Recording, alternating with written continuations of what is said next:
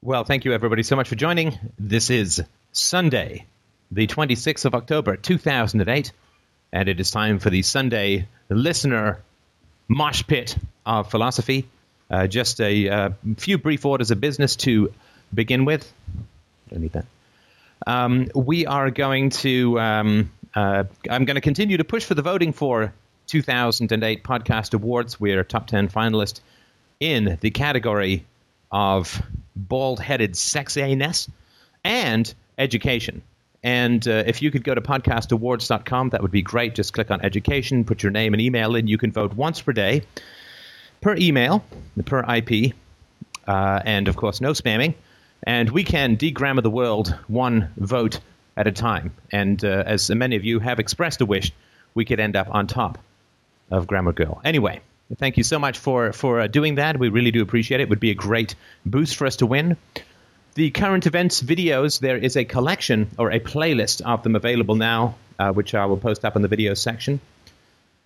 And we have been getting some very good responses from that. The YouTube viewership of Freedomain Radio as a whole is up 200% since I began the current events series uh, in uh, late September. And last but not least, and perhaps most, the referrals from YouTube to Freedomain Radio are up between 400 and 500%, which is fantastic because heaven knows it was getting rather a challenge to find people to come to Freedomain Radio through advertising. There is a sad diminishment of uh, uh, advertising dollar effectiveness. You get the low hanging fruit, and then you just get uh, the fruity low hanging ones like me. So.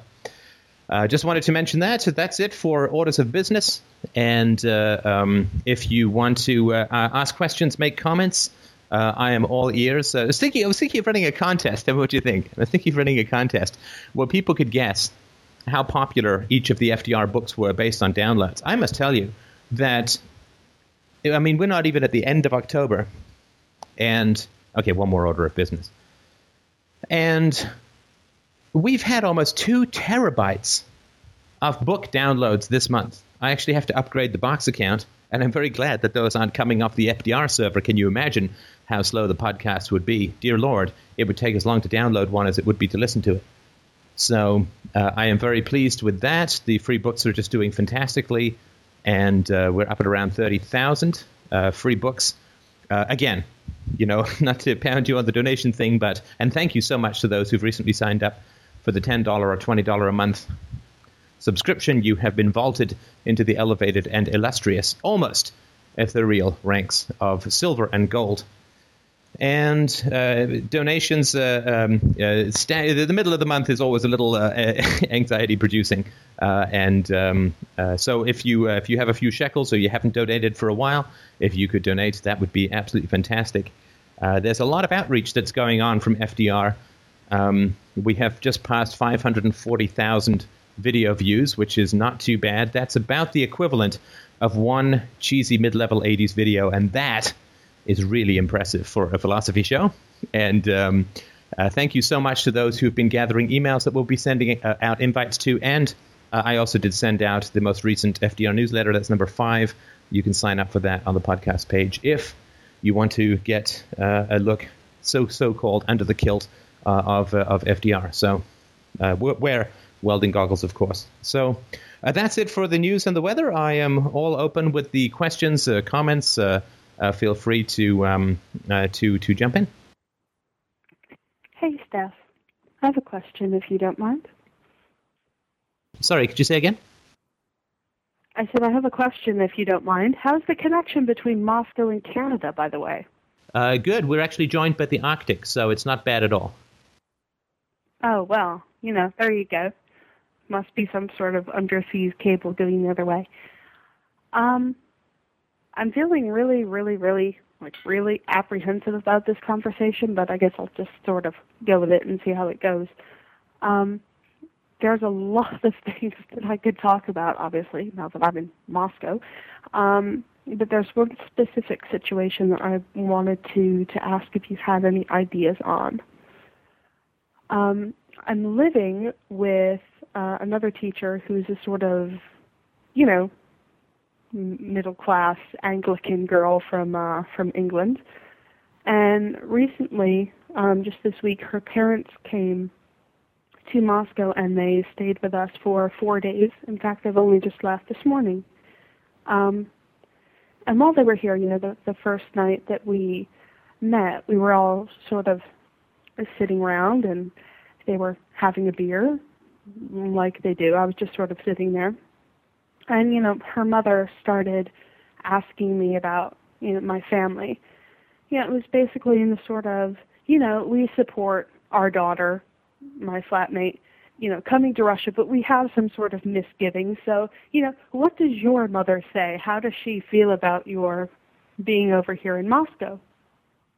And you know, the the first thing that popped out of my mouth was, "Well, I don't really have any family."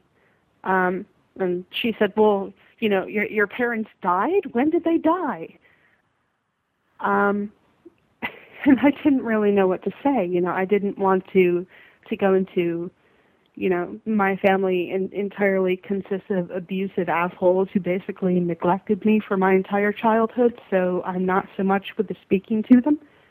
Um, and you know, I also didn't want to say, well, I basically I didn't know what to say, so I just sort of went with what her mom said, and you know, pretended basically as if my my parents were dead.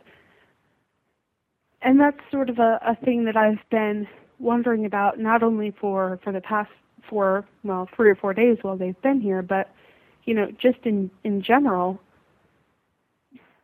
You know, what what the hell do I say when you know people ask me, well, you know, how how does your mom feel about you being here, or just about my family in general?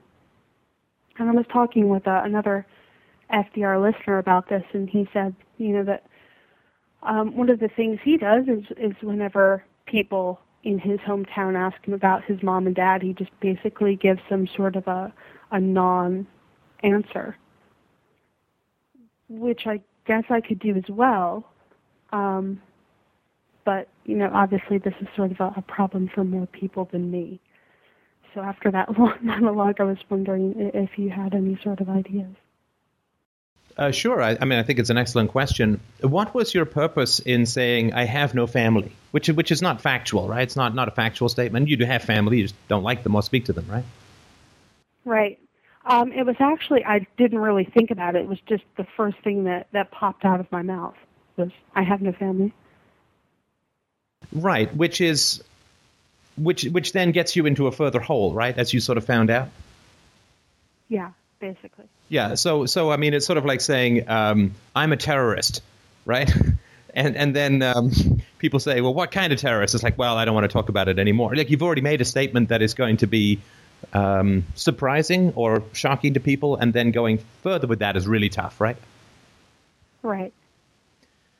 Well, um, uh, we we just faced this uh, at uh, when we were baby shopping and was shopping for baby stuff, and uh, uh, someone was uh, asking us about, you know, do we want to get registered so that friends and family can buy stuff for the baby, and so on. And friends and family, what do these words you mean?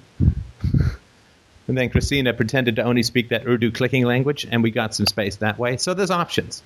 That's what I'm saying. Um, my is a test tube and my father smelt of elderberries. Something like that. Something completely a non sequitur. But uh, to to I, I, could pretend to only speak Russian. Yeah. Right. Uh, I was birthed out of the forehead of Jupiter. But no. Um, uh, well, uh, which might even be true. Who knows?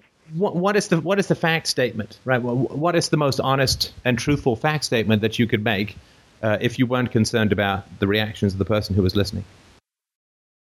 Um, I have family living, um, but I have decided after a lot of really painful thought um, not to talk to them anymore because, you know, basically talking to them was making me sick and they were abusive assholes. And what is your anticipation of the response that people will have to that? Wow, okay, you're entirely unreasonable. And they back away slowly. Right. So there's not going to be. I mean, uh, there is some some truth in that, but the problem is if you take that approach, Charlotte, you can't pack enough truth in it to make it comprehensible to other people. Yeah, which is why you know I don't plan on ever doing that. Right. Right. So. Um, like if somebody says to me, "What what are your political views?" Right? Uh, if I say I'm an anarchist, well, that's just a, again that, that that would just be shocking to them, right? They they wouldn't know how to process it, right? Right. So if I want to talk about my political views, God help them, then I will say X, Y, or Z. You know, well, I, I start from first principles of voluntarism and nonviolence and go from there, and this is where I end up. And, you know, and then at that point, they're usually clawing at the uh, car door like a ferret in an old aquarium. But, um, yeah. Uh, yeah, and I mean, you know, basically, her mom, she didn't want that kind of information. It was just like, oh, God, no. Well, no, she wanted a sort of, well, I have some misgivings, but I want someone else's opinion to to make sure that my idea is okay and my daughter is, you know, going to not die here. Yeah, she she wasn't looking for any information about you. Probably she was just looking for confirmation of her own views, right? Right. Exactly. Okay, so uh, so recognizing that situation for what it is, I mean, you don't have to answer anything, right? I mean, if somebody says to me, well, what are your political views? And I don't want to talk about it with them, or I think it's just a, a rhetorical question, I just say, well, they're complicated, but tell me more about what you think. Mm-hmm. Right. So if somebody says, well, what does your mother think of, uh, of you coming to Russia? They're like, well, it's complicated, but let's talk more about what you think. Okay. Right you just the the artful i mean if you if you want to figure out how to do this stuff just watch any political debate right? The art of the non-answer is uh, is a skill that philosophers are wise to figure out in my opinion. Mm-hmm. like three different objections pop up to to that in my head but well no go ahead uh, let, us get them out right and, and and also be prepared right i mean this question is something we all face we all face. And uh, it's good to have an answer that you have some, a framework that you have ahead of time so you don't just try and wing it, if that makes sense. Yeah. Because, I mean, you know, before a couple of nights ago, I hadn't really thought about the, the question at all of what to say when people ask me about my family, because, I mean, usually people don't. Right. So, um, that was actually the first time in, in nine months since I defooed that anyone asked me, well, you know, what about your mom? Really? Ruth didn't ask you at all about your family? Um, no. Oh, man. Not really. Oh, man. Those actors. Anyway, okay. Um, yeah, I mean, for, for like obvious reasons. Um, but anyway, so the first sort of um, thing that popped up in my head was, well, you know, giving a non-answer is almost as dishonest as like outright I, outright lying and saying you're dead. But I don't think that's true. Really. I'm sorry. Could you just repeat that bit? I just missed the beginning. Yeah. Um, first thing that popped up was, well, giving a non-answer is almost as dishonest as outright lying. Well, it's it's it's it's not lying. It is complicated with your mom, right? If it wasn't complicated, you wouldn't have any difficulty or ambivalence talking about it, right? Right. So you're not lying, you're saying it's complicated. Okay. And it's just a question of being appropriate to the situation, right? So let's say that uh, I just went to the doctor and the doctor said that I had uh, knee rot and my legs were going to fall off, right? And uh, okay. you know, some guy, uh, some guy uh, at the at the baker or at the grocer or whatever says, "Hey, how you doing, Mister Molyneux?" And I say, "Oh my God, I have knee rot," and uh, you know, and it's uh, weeping and right oh, I mean, I'm not saying this is you, right? But but this just response is appropriate to the intimacy of the question, right? I just say. "Hey, I'm I'm okay," right? Because it's yeah. it's a call and answer rhetorical question, right? Mm-hmm. And so when people yeah. say, "Well, what does your mom think of this?" It's like, "Oh, it's uh, it's complicated." Uh, and, and then you know just turn it back to them right now anybody who's reasonably polite will certainly understand that you don't particularly want to get into it, right? Because they're strangers, right? And we don't discuss our personal issues with strangers, right? That's right. just that's a boundary thing, right? Yeah. And so a reasonably polite person will say, "Oh, okay, well, let's get back to the real issue, which is what I'm thinking and feeling, or what I, the only thing I'm interested in talking about." And somebody mm-hmm. who's uh, not so polite will press on, right? In which right. case, you can say, "Well, I don't really feel comfortable talking about this, uh, or I don't really want to talk about this," and you know, you just you know, let, us get back to you, right? This is not not sort of about me and, and my family, but let's let's focus on you, or you know, or just say, uh, "Oh, you know, heaven's sakes, I uh, I feel a sudden and explosive bowel movement coming along. I must leave." Excellent. It gives them too much information back. Hey, what do you know? And then store uh, a very large whoopee cushion in the bathroom and that way you can probably get the whole place to yourself. Well, I tell you what, there are enough weird noises around here that no one would probably hear it. Right, right. I mean, uh, in around the clatter of small arms, arms fire from the Putin mobs uh, versus the Medvedev mods, uh, you're probably okay. So, but no, I mean, it's it's a it's a rhetorical question, uh, you know, and, and, it's not easy, right? I mean, I, am not saying there's any. It, it is an awkward moment for sure.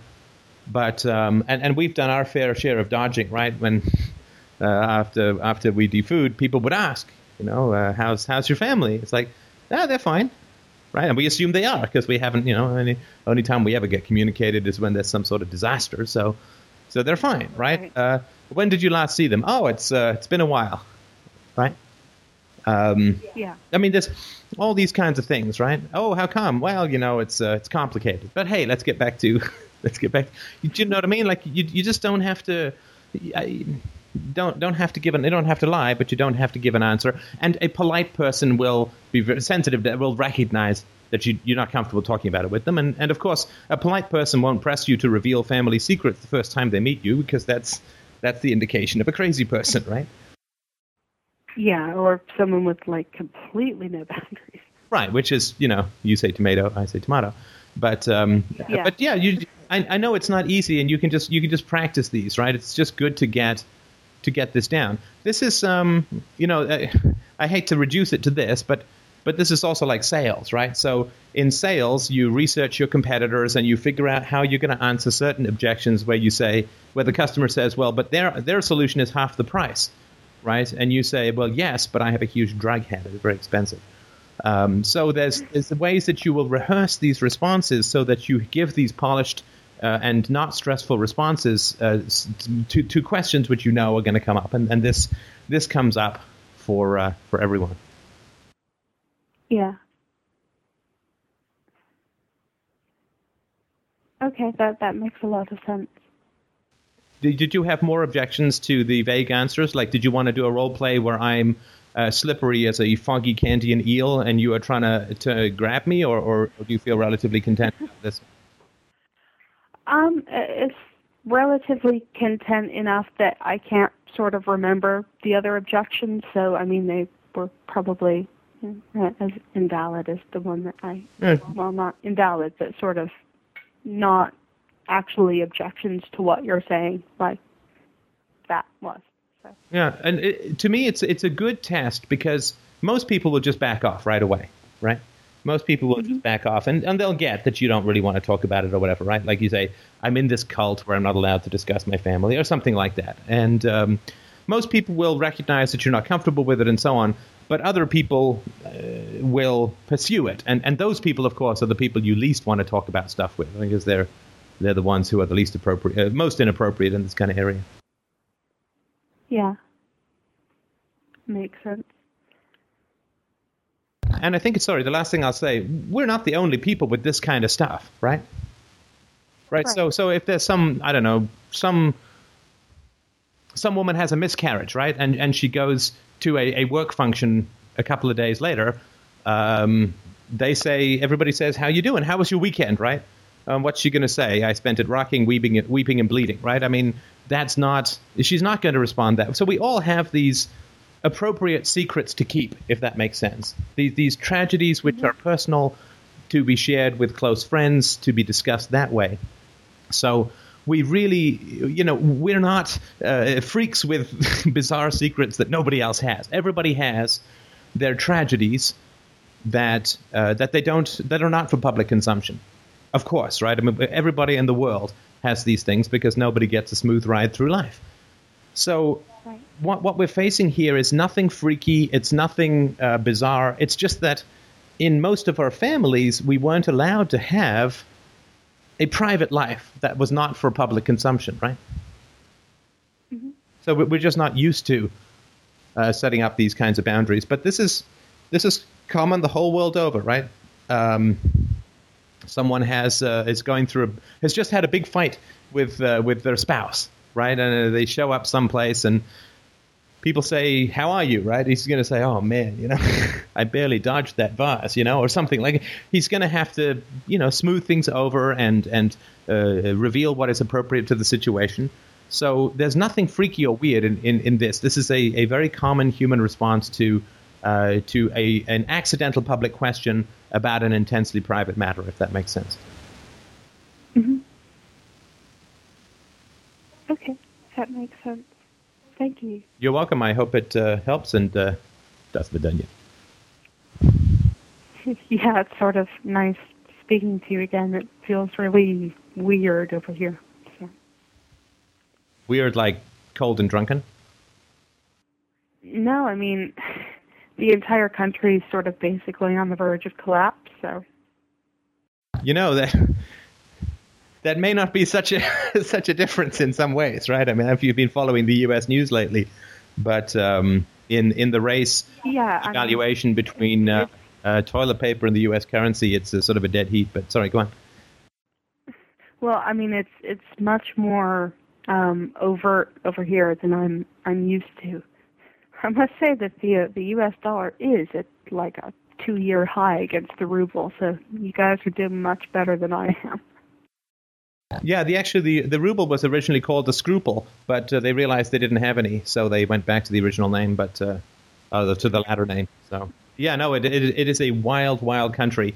Uh, I have never, I mean, in my, I've never been to Russia, but I've, I certainly uh, uh, have had some Russian friends, and I have never seen more philosophical energy poured into pointless, never like rubber never meets the road questions uh, in any culture uh, in, in my life. So it really is quite wild. The degree to which they debate abstracts uh, while the plane goes into a mountain is really quite stunning. if they even debate at all. Yeah, that I mean that may not. I mean, maybe it was more the intellectuals who left that I met, but uh, it does seem to be uh, um, a pretty a, a, a country with a tortured relationship to ideals, to say the least. Like they they love these ideals, yeah. but they worship this brute power. So like Putin can say, uh, "I admire this man because he raped ten women," right? Like, this absolute subhuman, brutish thuggishness. Uh, while at the same time you can get uh, this, you know, Dostoevskian kind of wild, soaring, uh, Christ-like abstractions. Uh, it, it's just a, a wild uh, a, a, country that way, where the men are brutes and the women are ethereal. That's sort of been my experience. But anyway, that's let me not tell you about Russia since you're there and I'm I'm not. All right. Well, have a good night, everybody. It's uh, like almost midnight here, so. Right, and midnight lasts uh, two years because uh, she's very far north. So nice chatting with you. Good to uh, have you back and stay in touch if you can. Yeah, we'll do. Bye. Bye. Now we drink and dance. Sorry. Um, what uh, what other questions do people have? I am. Uh, we are wide open. Christina's here as well. If you want something that's fairly straightforward. Um, yeah, I kind of have a question. Sorry, you kind of have a question. Yeah, no, I do have a question. So was that the kind of question, or is this the real question? It's a real question. All right. Yeah. Um, a couple days ago in therapy, I yeah, I have, a question. Um, a couple couple days in therapy, a couple days ago in therapy, I brought up um, the experience I had as a boy uh, with my mother. I mean, caring about my mother, and I'm not, and I know that I, you know, cared about her because that was a sur- mechanism of survival. And I mean, I feel really sad about it and I'm not sure what to um, do with this sadness and kind of process how I I know. Am, am, I, am I being coherent or am I losing it? I guess my question, first and foremost, uh, and I certainly do appreciate the feelings that you're having, is why, why, why are you sleeping around on your wife? What? Why are you sleeping around on your wife? Tell me that. I don't have a wife. Yes, you do. You have a wife called a therapist, and now I'm your slutty mistress in something entirely too low cat. Oh, um, And I, I mean, I mean that with some seriousness. And this is not a. It's not nothing wrong with that. I'm just sort of like you have a relationship with your therapist, and what's missing with the relationship with your therapist that you're asking me? And and there's nothing wrong with asking me. I'm perfectly happy to answer. But but I think the more important question is is to figure that out. If that makes sense. Okay. I don't know. Well, I guess.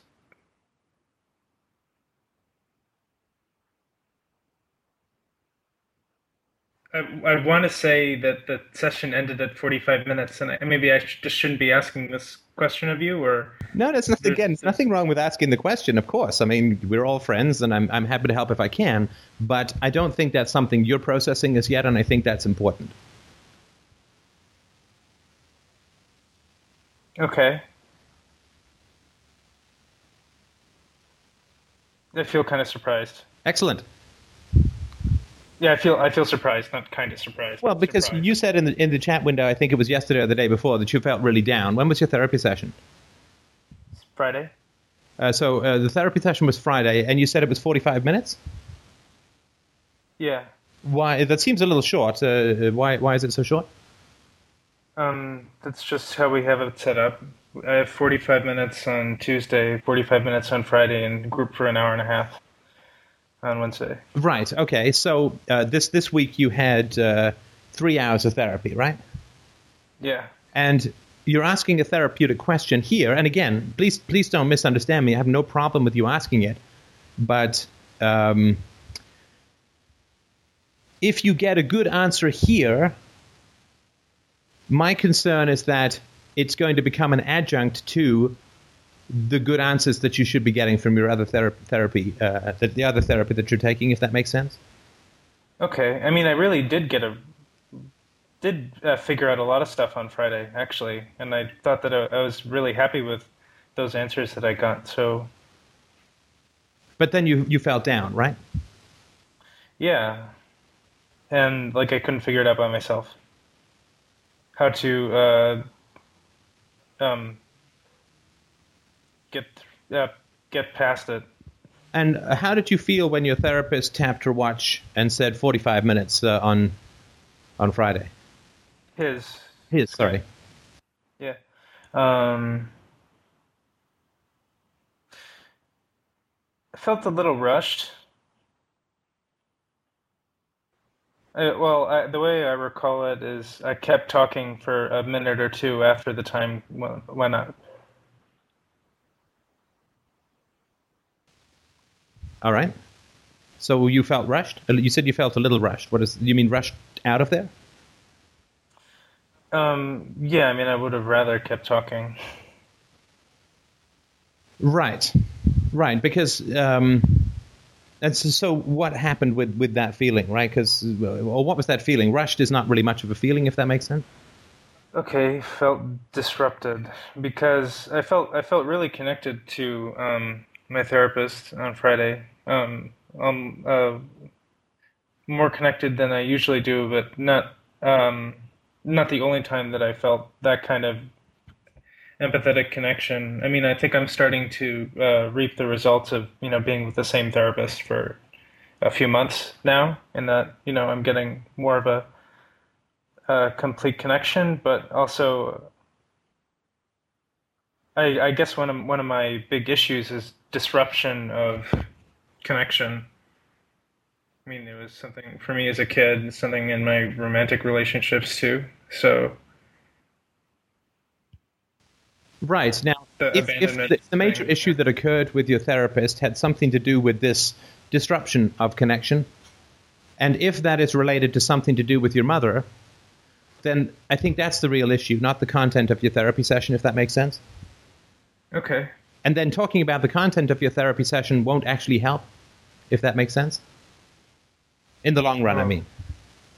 Okay. No, that makes sense because there'll just be another issue that'll pop up later. Yeah, because if you say, "Well, I feel really anxious when the intimacy or the connection is disrupted," then so then I'll go and, and forge another connection. That's masking the symptom, right? And what you need to do, deal with, and that's why I sort of interrupted the the form to look at the or interrupted the content of your question to look at the form, which is why uh, why is it occurring? So. Does, and again, I don't, I don't want to lead you, put words in your mouth, so just tell me if I'm completely wrong. But uh, did you feel a connection with your mother that was then interrupted that was there when you were a kid, right? Were there times where you would feel close, which would then be uh, uh, interrupted or cut off, or would she abruptly sort of terminate those things if you got too, uh, quote, close or anything like that? Or was that not part of your upbringing? Um, I don't think it was that when I got too close. It was just that it would end arbitrarily, and her movements, her comings and goings would be um, unpredictable. And she would sometimes pay attention to me, and other times she would not. And sometimes she'd be gone. I wouldn't. I wouldn't probably wouldn't make eye contact with her for like weeks at a time, and then she'd be uh, very interested in what I was doing or whatever, and I'd always be trying to get her attention. So, I mean, this is part of what I've been uh, addressing is figuring out, you know, the nature of my relationship with her. Um, but I mean, uh, fr- Friday, the thing that was discussed in particular was um, how much it hurt for me to really, I mean, to really care about her uh, and have her be attacked all the time by my dad. Okay, and um, tell, tell me about uh, the the caring. You say you ca- cared about her. Tell, tell me about that. Um, I mean, that would be more in the child's conception of the relationship rather than what I know of it now. Does that make sense? It's more in the child's words than I would use. Yeah, we were talking a, a necessary biological attachment, right? Yeah, yeah. and splitting, right? Because what we do when we have, uh, you know, a good parent and a bad parent is we are splitting the relationship between them, right? So we're saying, uh, my good, innocent, wonderful mother uh, somehow got stuck with this ogre, and it's my job to fill the hole in her heart that he keeps excavating, right? Yes. Uh, which is not rational, but but it's certainly necessary as a child, and it's there's no child who doesn't feel that. Uh, and of course, that is almost always the story of the mother too, right? Right. I have And, uh, I sadly mean, and I- arbitrarily been swept up into this brutal matriarchal, ugly world. Uh, I, the sensitive Blanche Dubois, uh, white orchid of purity, and so on. And I mean, this self pity and this lack of responsibility for the man that you chose to spend your life with uh, is pretty common among this this type of woman, at least as I've seen it. Right, and um, I mean, p- part of that tracing back was it, it was important because I identified with my dad later on, in my um, I kind of flipped over to identifying with my dad, and I did flip back and forth as well, but eventually it solidified more um, with identifying with my dad. So, um, I think connecting with the. I think are we off topic? Not for me, but go on. Okay. I mean, I, I feel sad. Um, Well, do you mind if I if I mention something here? Yeah, go ahead. This is just something that I mention with a huge amount of, of sympathy and empathy. But I don't know if you've ever heard of the phrase running to stand still. It's also a, a U2 song. Yeah. The amount of desperation that is in the world of children who feel the need to constantly maintain the good approval and interest and affections of their parents could power approximately a third of the universe. The children who have to become uh, clowns, have to become compliant, have to become quote helpful, uh, have to uh, uh, uh, have to learn how to do chores, have to provide value. That is not just who they are as human beings, but it has to be me plus intellectual achievement, plus good grades, plus compliance, plus obedience, plus plus plus, right? Yeah, that was me with my parents. That is an absolutely exhausting, exhausting childhood. It is like uh, trying to. It's like spending your childhood trying to run up the side of a gravel mountain. You know, uh, everything gets dislodged. You slide down. You clawing your way back up. You never get to rest, and you never climb to the top. Right. Right. Everything you cling to peels off, falls away. Right. That's what it was like. Yeah. Right. Right. And the the awful legacy and and just I'm just I'm speaking about this because when you were up for the barbecue there was a change for me in you from the beginning to the end of of the weekend. At the beginning you were tense and you again this is all just my opinion, right? But you were you were tense and it was hard for you to feel that you had value unless you were doing something, unless you were talking about your book collection or your achievements or your writing or like you kind of had a billboard, right? And and this is not particular to you and it's not pathological, it's just a natural result of having to be you plus status commercials to be of value to your parents, right? Now by the end, Yeah. end you had relaxed a lot in my in my opinion. You had relaxed, you felt more comfortable, you felt that you were valued for being in the room, right? Not for doing something, not for providing value, but for being in the room as who you were. And your sense of humor had increased your physicality. Your physicality at the beginning of the weekend was a little lurchy, like a little Frankensteiny, but then towards the end you had uh, relaxed your physicality a lot, uh, and you were able, you were you were doing some ticks like rubbing your hair, and we were joking about it, and there was a lot more relaxation through that process. Uh, And that was my uh, experience, but again, that's just subjective. Uh, tell me what. Uh, uh, does, that make any sense Well, to you? it's it's it's interesting that you bring up my physicality because I just had uh, I went out for drinks with a friend of mine from childhood on Thursday, and it was one of the first things he noticed about me was um, how different I looked. Uh, I used to have a, a twitch actually, um, a really bad one, and uh, that was one of the first things he noticed is that I wasn't twitching anymore. So I mean, yeah, that makes sense to me. And other people brought that up at the barbecue as well. That I was, uh, my voice had a lower pitch than it did um, when some people came up to New York and was it March or something? Yeah, and at the Some- beginning, I don't know if you've seen that Seinfeld where there's that woman who always walks like she's carrying suitcases, invisible suitcases, straight arms, Yeah, right? And you were a little bit. I mean, again, we all have our ticks. I have them, and everyone has them, right? But that's just something that I noticed really eased off uh, during the weekend, right? yeah, yeah. And I mean, I used to be much worse at that. I used to slouch all the time and stuff like that. Um, uh, that's that's changed a fair amount. Right. So, I I mean to to me, what what happens? What I'm trying to trying to put myself in in your shoes, and what I'm trying what I'm trying what I'm sort of getting for myself, which again may mean nothing, is is that you would work very hard to get your parents good opinion through some sort of achievement, through some sort of prize, through some sort of obedience, through some sort of you, you desperately would try to get their uh, good opinion, and then you would you would get their good opinion, and of course, everything that you have to earn through strenuous effort diminishes, right? Uh, but, but relatively quickly, right? I mean, the Yeah, it's no longer good enough. It has to be topped. I'm sorry. It has to be topped. You know. Yeah, it has to, be After- uh, or it's going to fade, right?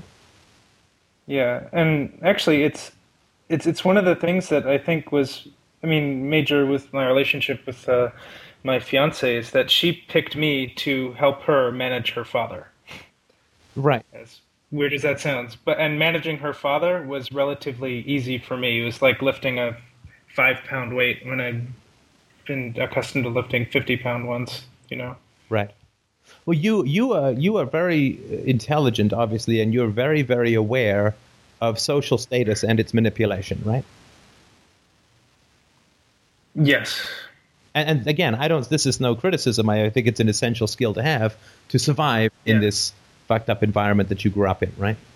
Yeah, just uh, something something that I felt ashamed about, but I don't really feel so ashamed about it anymore. But um, I definitely felt really guilty about it afterwards, and I'm not not bragging or anything. But when my dad got remarried, um, I was his best man, and I made a speech, and you know the whole wedding party spent the rest of the the, the, the wedding con- congratulating me on my speech. You know, they ignored my dad and they were all shaking my hand. Oh, I have no doubt that you served your father's vanity most excellently.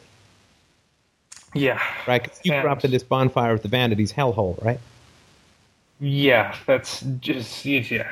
Um, and I mean, after that, I felt really disgusted with myself, and looking back at it, you know, I feel guilty. But Well, I don't. I mean, you can if you want, but I think that's no, I mean, I don't really feel that way now, but I did. right. I mean, that's know. like uh, to me, that's like you know, if you if you live in Africa, it's it's like feeling guilty for checking your shoes for scorpions before you put your feet in there. I mean, that's just a survival strategy, right? Yeah.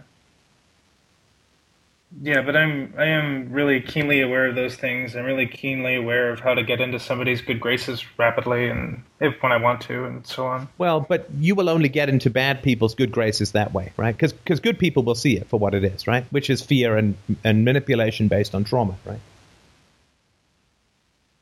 Sure. I mean, that that stuff doesn't work on good people, right? no, it doesn't.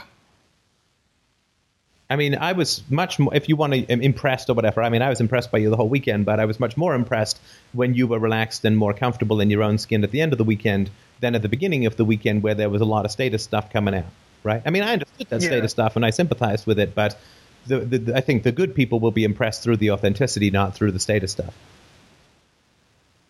Yeah, I think certainly that old old the old tricks don't really work so well on a lot of people from FDR. So Right, and and that's that's why you get to. That's why it, it's because I I neither obviously I didn't attack you for that stuff, but neither did I respond in a uh, you know ooh kind of way. Right? It was like it is what it is. You're saying what you're saying. I'm processing and I understand it. I understand where it's coming from. But because I didn't respond in a way that was hierarchical to what you were doing, you had a chance to relax into something more authentic. I thought towards the end of the weekend. sure, sure.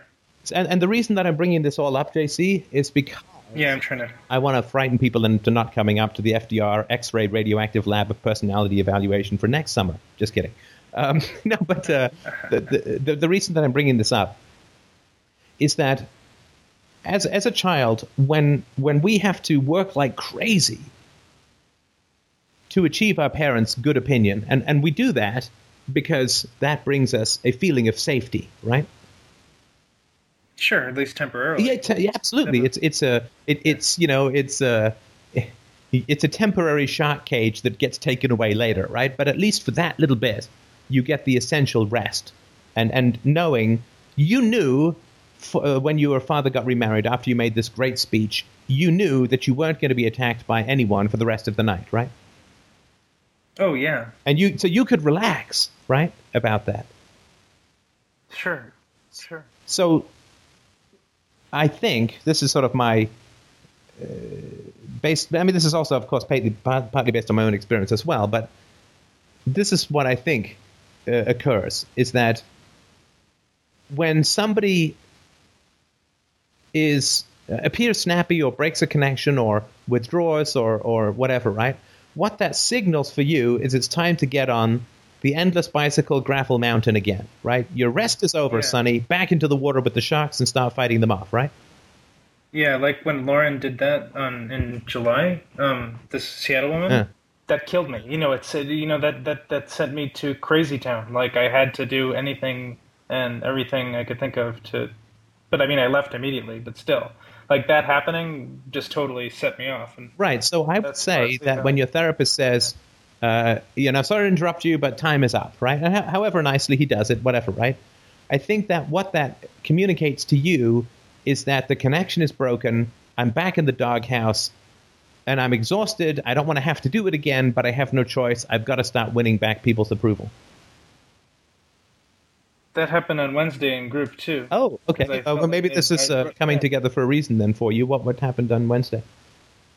Um, on Wednesday, I I think I skirted towards breaking the rules of the group by um, I mean I got I got really angry. Um, this one woman reminded well the, the, the sequence of events went something like this.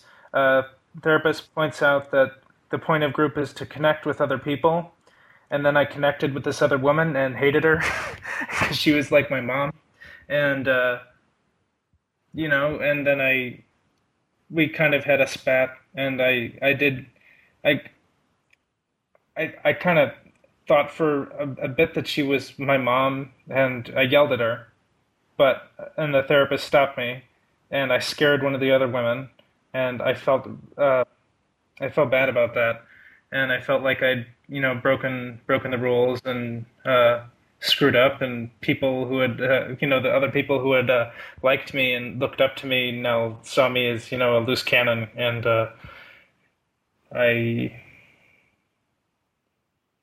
you know, I spent the rest of the, the short amount of the session trying to make up, uh, trying to, you know, redeem myself, make up for it, you know? Yeah, don't do that. Don't do that? No, uh, look, I mean, I, I think you're doing this for a reason, and I think it's a very healthy reason, and I'll try and elucidate it briefly, and you can see if it makes any sense. Sure.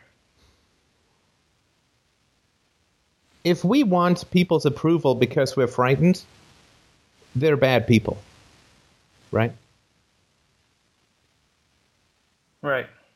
I mean, um, we see this played out, in, obviously, in a much smaller way on, on the board, right? If you get some person coming in who's aggressive or dismissive or scornful or superior or something, right? You know, we all have this temptation to pile on and to get this person to understand and to turn him around and to get him to see and blah, blah, blah, right? but uh, I don't debate with people where I feel uh, uh, threatened, uh, aggressed against, right? Because I, I, I don't want to change the mind of bad people, right?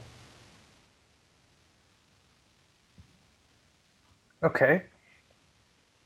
So, if you understand that your degree of desperation for your mother's approval and your need for security around her that that did not arise because you wanted to love her or you felt love for her or anything like that. That arose out of brute, biological, conditioned, unavoidable fear of abandonment, of uh, disapproval leading to essentially death. Because you started this by saying your affection towards your mother, right? And again, I'm not saying that this was something, this is not something that you feel uh, is valid. But but this is what you started this part of the conversation talking about, right? Yeah, I mean, I, I tried to qualify it. Yeah, no, I understand. But if you look at how you sparked off this woman on Wednesday, that's your primal experience of your mother, right? Yeah. Now, did you want this woman's approval? No. Right. So, do you see this is your actual experience of your mother that happened on Wednesday? Yeah, as, as, a morally disgusting woman who, uh, I mean, the way I said, put it is I feel disgust when I hear you talk about how you, about her describing her relationship with her father. Right, right.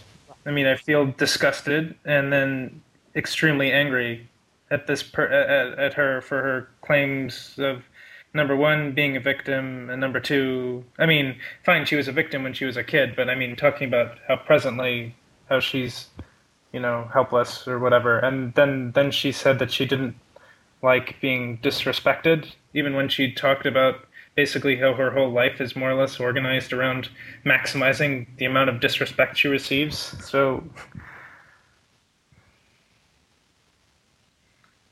I mean, the hypocrisy ticked me off, and the lying ticked me off, and right. So, so, and I'm I'm with you there. So Wednesday, you feel obviously it doesn't have much to do with this woman, right? It's to do with your mom. Obviously, we don't. Yeah, yeah, yeah. Certainly. Perfectly aware. Yeah.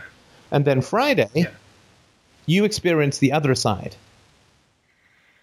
which is when you're when you feel cut off by your therapist, you feel anxious and depressed, sad, right? Mm-hmm. Do you see the connection between these two? Do you want me to go a little further? You have to go a little Sure, further sure. for me. I'm No, and it's hard to it's hard to see, and it, it may be not true, right? But but this is sort of what what I'm getting. Um, when you experience the disgust that you feel towards your mother, when you were a kid, that was never an acceptable emotion to express, right?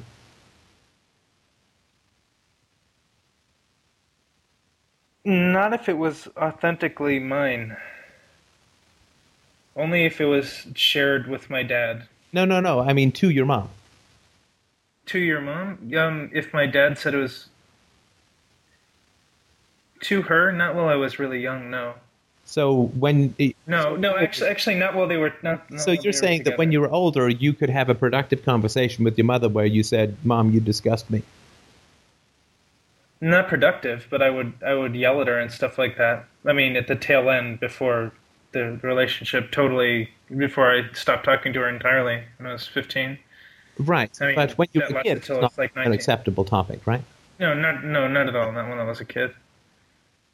So when you were a kid, as you say, she would uh, she would really run hot and cold, right? Yeah. And you would be, as any child would be, you were desperate to get her back into the quote hot zone, right? Yeah. Because cold is terrifying, right? Right. Well, sorry, And, and I, I don't want to And incomprehensible. I guess I'm sort of asking if it was. Yes, it was incomprehensible, really. And I mean, she was gone for a lot of my infancy and toddlerhood, just not there. She was getting her PhD that she never even finished. Right. So the, the, the threat of abandonment was very real, very visceral to you, right? Yeah, it was known, actually, because, I mean, my dad and my babysitter raised me when I was really little. I didn't start to have significant time with her at all until I was at five. Right. So what what you're seeing, I think, in this Wednesday to, to Friday switch, is you're seeing the two sides of power. You're experiencing the two sides of maternal power, and and I mean the abuse of maternal power. I mean maternal power can be Yeah. the most beautiful thing in the world, but the abuse of maternal power, and the first is aggression, right? And, and what that is is spraying crazy into the room. Right? So it's when moms will sit down and talk a whole bunch of shit that turns your stomach, right? Like as you say, this woman was Yeah. doing on Wednesday in group, right? Yeah, I mean, this woman is completely full of shit, and uh, I'm completely disgusted by her. And I mean, the, I, there there are other women who in in, in the group who I'm not dis- actively disgusted by, but this woman, No, no, I got it. I got it, Just- right? So you're seeing Yeah. this aggression on the part of the mother, right? The aggressive crazy, right? yeah, And then with your therapist, you experience, and, and sorry, we experience that when we're later, as, as men in particular. We experience that when we, uh, after puberty, right? the crazy. We experience our anger at crazy Oh. mom, uh, at aggressive mom. We experience that primarily after puberty. Oh yeah, totally, absolutely. Because That before me like puberty, a, we're too small. truck. We can get hit, we can get abandoned. But with puberty comes, fuck you, I can make it on my own now, right? Yeah. Um, actually, when I around puberty, once my mom tried to hug me, and I shoved her to the ground, and that's when our relationship changed a lot towards the anger. So, Oh yeah, there's this flip where you're no longer looking up at your mom physically, but you're looking down at your mom, right? yeah, Right, and and and, and that's that's a big switch, right? So Wednesday you experienced adult JC's experience of his mom, right? yeah, But Friday, when your therapist quote cut you off, right? You experienced the other side of uh, maternal abusive power, which is really the foundation of maternal abusive power, which is abandonment.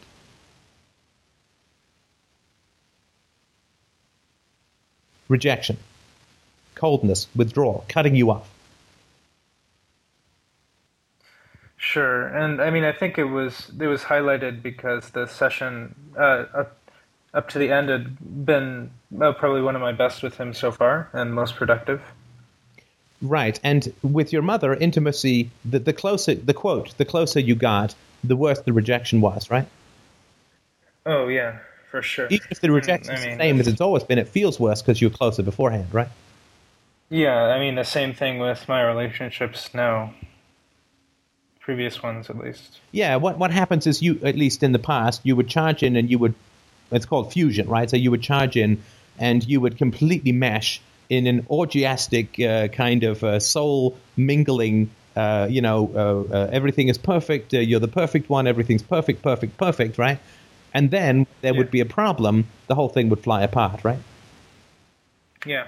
And of course, that is uh, the, the desperation to merge with the mother is never satisfied when the mother is manipulative and distant, right? So we, we, we're always hungry for that merging. But then when we merge, we start to feel anxiety. We start because we know that the next thing becomes is the rejection, right? Yeah. So I think, I mean, I think this is good. I know it's not easy, but I think that what you're trying to do is you're trying to, your unconscious is coming up and saying, look, we have these, these two experiences of mom, which is a desperation for connection and a fear of her craziness and her anger. And anger towards her, right? I mean, there's the craziness and anger starts with fear, and then after puberty, it usually goes to anger, right? Yeah. I mean, mm.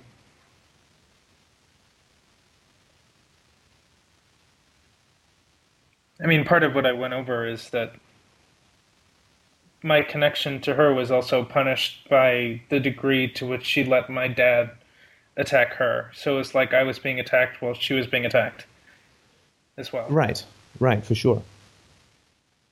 And it all rests upon the illusion of ownership. The illusion that you had anything to do with how your mother treated you. That's why we feel desperation. That's why we feel anger. That's why we feel depression. That's why we feel this need. That's why we keep climbing or trying to climb this gravel mountain. It's because we have this fantasy that we have something to do with how these people behave. Oh. Well, I was not. The myth would be I was not working hard enough. Yeah, I'll try Or, this, I I'll mean- do that, I'll do the other, I'll try this, I'll approach this, I'll win this, and now I'll get angry at her. All of this is an attempt to influence the behavior of your mother, right? Yeah, like the anger was an attempt to influence her to get attempt her to get her out of her depression. Because I don't know, that's what my dad showed me. Well, to get her out To for her. self pity, to like we're always trying to dislodge people with the force of our feelings, with our arguments, with our rhetoric, with our passion, with our withdrawal, with our and we're always trying to get people to uh, to change their behavior. And fundamentally, when we're children, we're trying to get them to to act better, right? oh yeah, sure, certainly. Like, just be a fucking reasonable parent, right? Be a reasonable parent. I'm not asking for perfection here. Just don't be an idiot. Don't be a bitch. Don't be an asshole. Just be a fucking reasonable parent. This is all we're trying to do as children, right? Yeah, my interest in politics started when I was a kid because you know I was try I was the great reformer. You know, trying to tell my parents this is what you do to be better. Dad, you should yell less. Stuff like that. That the great yelling less program. Right, right. So we have these very strong reactions with our parents because we have to have this belief when we're children that we can do something to affect the outcome, right? But nothing I did seemed to have any positive effect. Actually, it seemed to. To me, it seemed like it was the opposite.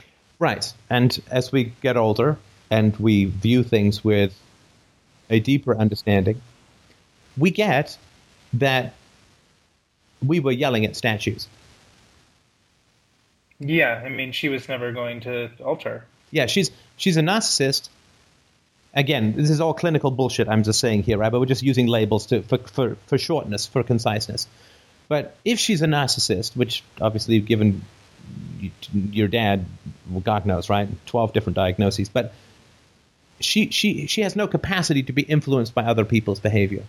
Now, that doesn't mean that she doesn't change her behavior if other people, like if someone in power is angry at her, she might conform or whatever, right?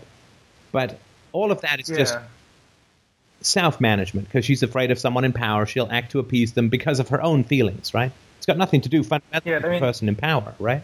It's all self. Yeah, I mean, that was the idea. Is you know, yelling at her, she'll actually do something versus just be depressed. And I mean, the thought for me that came out in therapy was maybe she'll die if we don't yell at her.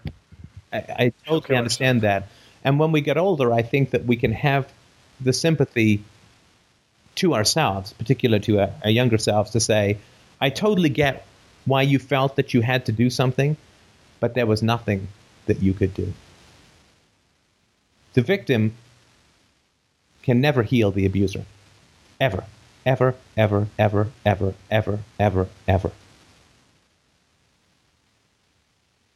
And the more the victim tries to heal the abuser, the greater the danger of becoming the abuser. Right? There was nothing that you could do to alter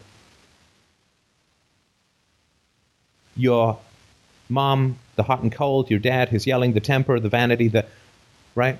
You were lashed to a locomotive that kept jumping the tracks.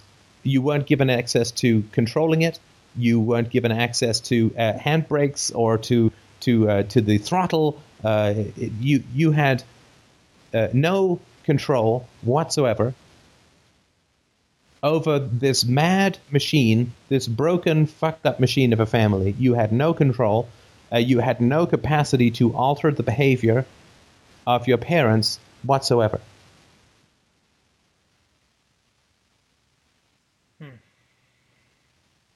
Right? People people imagine that they can control these evil people. These and, and of course they, they believe that they can control these evil institutions.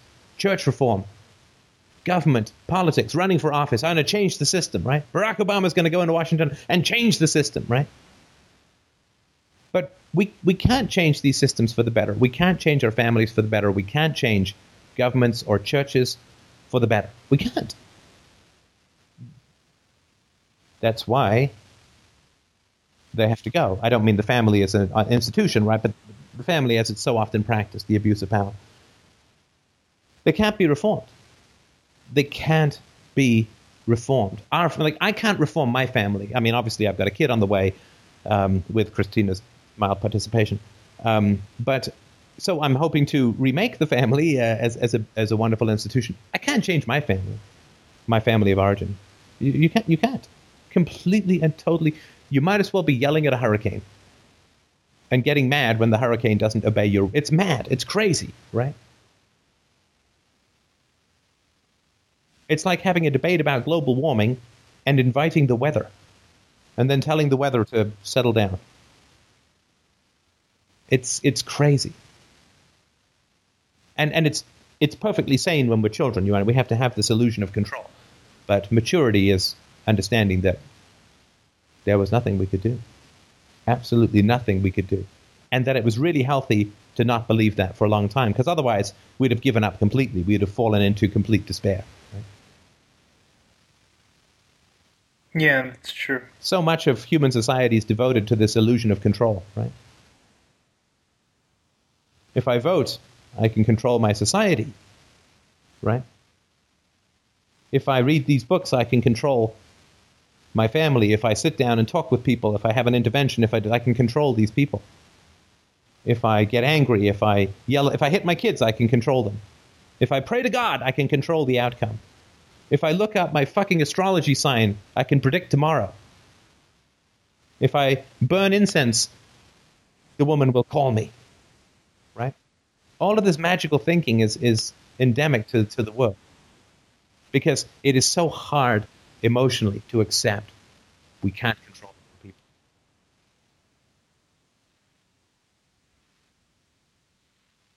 The only way we can ever change people's behavior is to inspire them. Every time you try to control them, everybody goes down the shithole. Yeah. I, mean, I, I don't I don't feel as sad anymore. I feel kind of raw, but um, Well, the sadness comes, in my opinion, and tell me if this is nonsense, but the sadness comes because you feel you failed. That if you'd only done something, your mother's connection with you would have maintained itself, right? Because, of course, that's what she told you.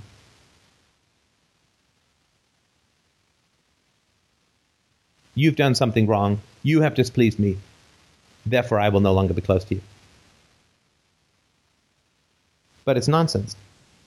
Oh yeah, for sure. That is what she told me explicitly I have no doubt. on a number of occasions, and my dad too. Um, Right. Right. And and so um, if we feel that we've failed at something, right? So when your therapist said, uh, "Time's up, JC, you got to go," you feel like, "Oh, the connection is broken. I did something wrong." I don't know if I felt that way. I just felt kind of like I had to self-manage a bit. But you my felt sad afterwards, right? to- yeah, when I got back home, and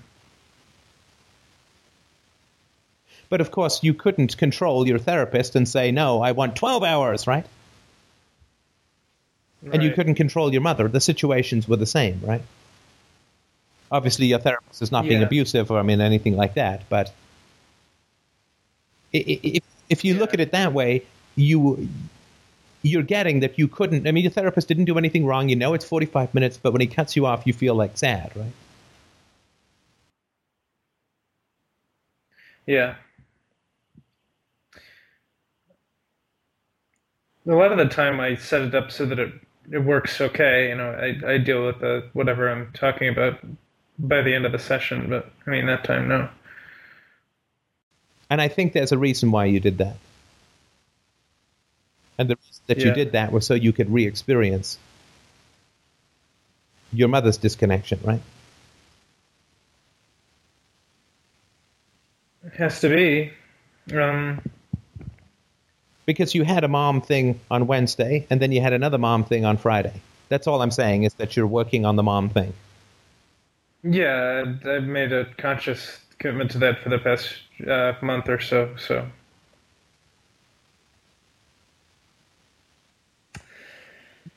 Uh, now I feel sad again. But um, kind of relief.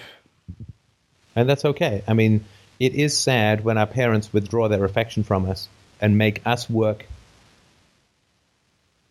to earn it back. That is not something that children should be peddling up a slippery slope to get a hold of and to maintain and to retain, right?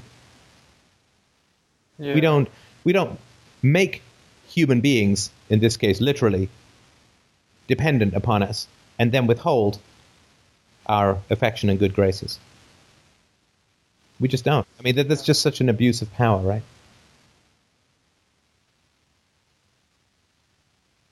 But the temptation is so great for so many people,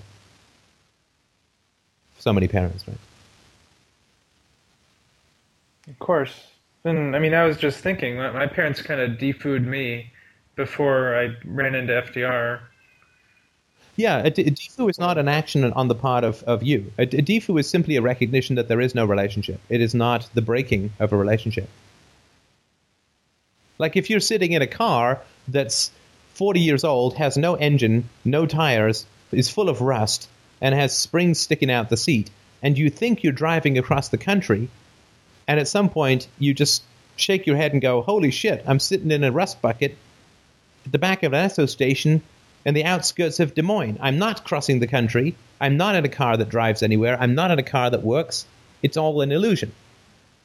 If you then get out of that car that has no engine and has no wheels, do we say, oh my God, he's abandoning his cross country drive?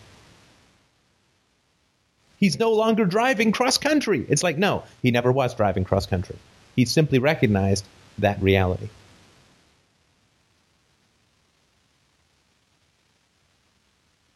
that there is no relationship and there is no empathy and there is no connection. When people have abused us, there is no possibility of a relationship. And I don't mean like they yelled at us once or twice and then apologized. I'm not talking about anything like that. when people have systematically and repeatedly harmed us as children, there is never any possibility of a relationship with them in any way, shape, or form ever. Because those people are acting in a completely fucked up, alien, sadistic, sociopathic way. They, they lack empathy and they will always act out their cruelty. And all we're doing when they have rejected us over and over and over and over and over again is we're saying, hey, you know what? There is no relationship here. They chose to reject me. I certainly didn't choose to be born in this family. They chose to attack, to humiliate, to reject, to punch, to kick, to scream at, to send to Sunday school, to propagandize, to lie to, to manipulate, to to exploit, to control, to to hit. They chose to do all of that. And I'm simply recognizing that if somebody five times my size hit me or yelled at me repeatedly, there's no relationship. There's no relationship. It's Yeah, just a recognition. and, uh, it's not. We don't will a default. We recognize that we have always been rejected, and that there is no relationship. Yeah, and I I certainly haven't had any second thoughts about that at all since I expressly stopped uh, talking to them. Right. Anarchism is not getting rid of the state. Anarchism is recognizing there is no state. It is an acceptance of a fact that there is no such thing called the state. There are a bunch of guys with guns, for sure. Right? Atheism is not rejecting God. Atheism accepting there is no God. Anarchism is, is accepting there is no state. And Idifu, if it is occurring, is a recognition that there is no family. There's only this accidental biological cage that we're damn lucky to get out of.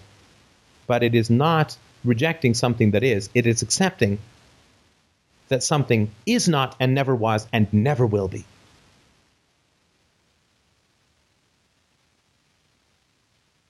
We're not driving cross country, we're just sitting in a rust bucket. That's all a defoo is.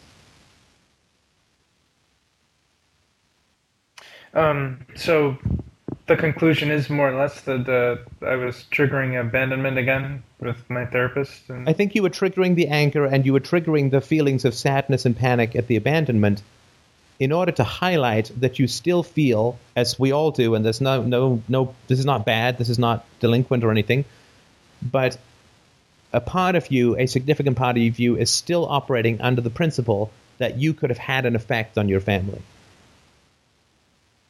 I hardly think about my family outside of therapy, though. Well, that's a very bad But- sign, right?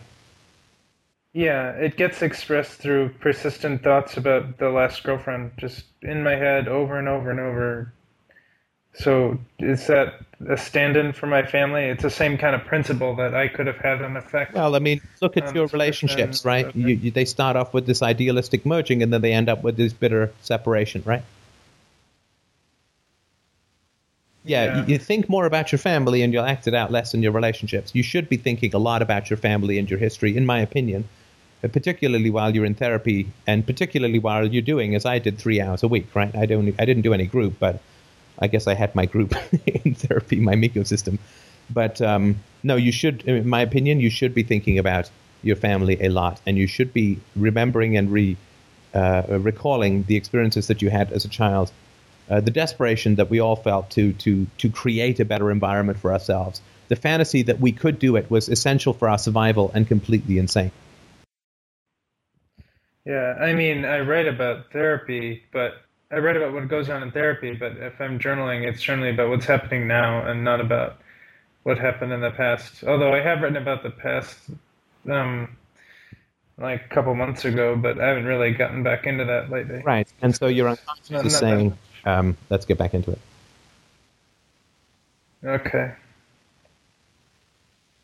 Yeah, I'm kind of scared because uh, my family history is kind of screwed up, and that's also probably why I went out for drinks with this friend of mine, this old old friend of mine. I don't know if I'd call him a, a friend now. I mean, because I mean,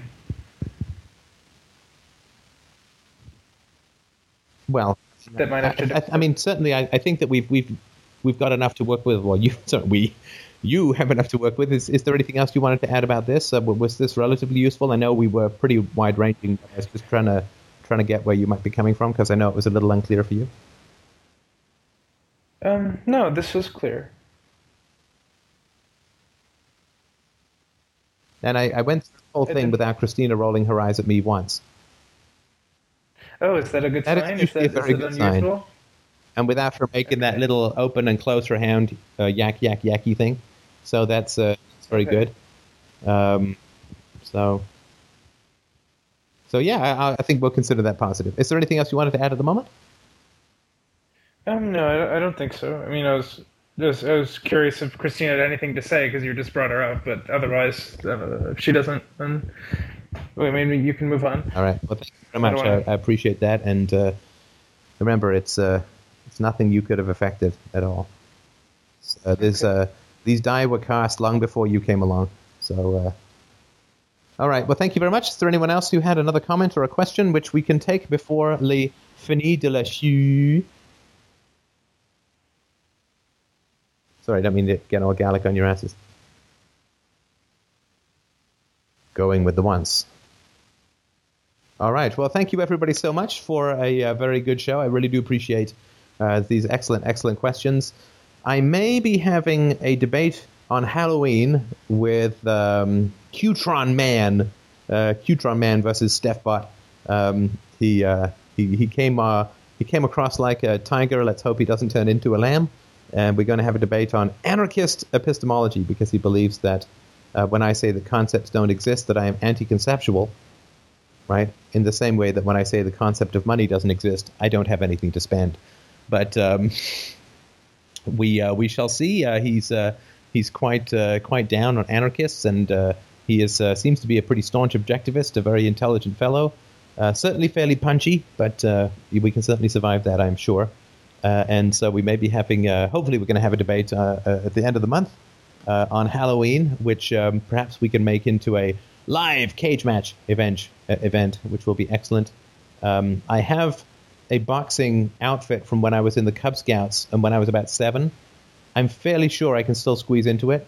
Um, and even if I can't, it'll probably be pretty entertaining to watch, uh, if not a little sad. So um, uh, perhaps that will be the pre-show show, so to speak, and uh, I'm sure it won't be distracting for him if I debate in that outfit uh, with a boa.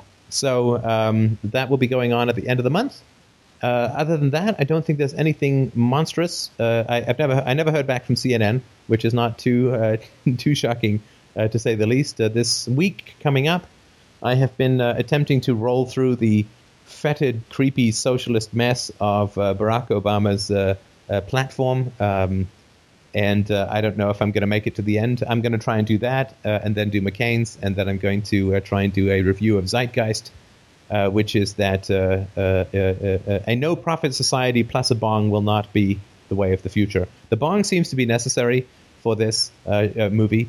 Certainly, the first bit about money I think is good, and then it goes all kinds of nutty into you know robots will light your bong for you and toke you up. But uh, we will uh, uh, do a review of that, which I've had at least I don't know 20 requests to to have a look at. Um, it is uh, it, it is just to me amazing how people can just go so wildly off the rails. Uh, but perhaps the same will be said of us in the future, though I don't think so. anyway, thank you so much for dropping by. I really do appreciate it. Have yourselves a wonderful, wonderful week. Uh, that's really all I've got planned. We have uh, eight weeks until the LCF makes his official, officially scheduled entrance, which does not mean that he may not be late or, or earlier. He or she, that is correct. Or if we really roll snake eyes, she. but uh, no trannies in the family as yet. We'll see. Uh, so thank you so much, and uh, uh, do check out. Uh, I did a podcast. Sorry, the sound wasn't uh, wildly great, but I did a podcast recently called um, "The Truth as Psychotic Drug," which is a gripping title, but a very good podcast. Let me just pick up the number here so that I can do the official thing and refer to it by its number. 1184. Uh, 1183, The World, The Third Child. 1184, The Truth is Psychotic Drug. If you are debating with people, I'd recommend it. Of course, if you're listening to this, you've probably gone past it. And uh, 1182, Ethics Reloaded. UPB uh, is a good animated video to check out. So uh, thank you, everyone, so much for your support. As always, I hope that uh, this conversation is doing you proud for your participation and your financial generosity to keep it going. It all depends upon you. And thank you so much. Have yourself a wonderful week. I will speak to you next week.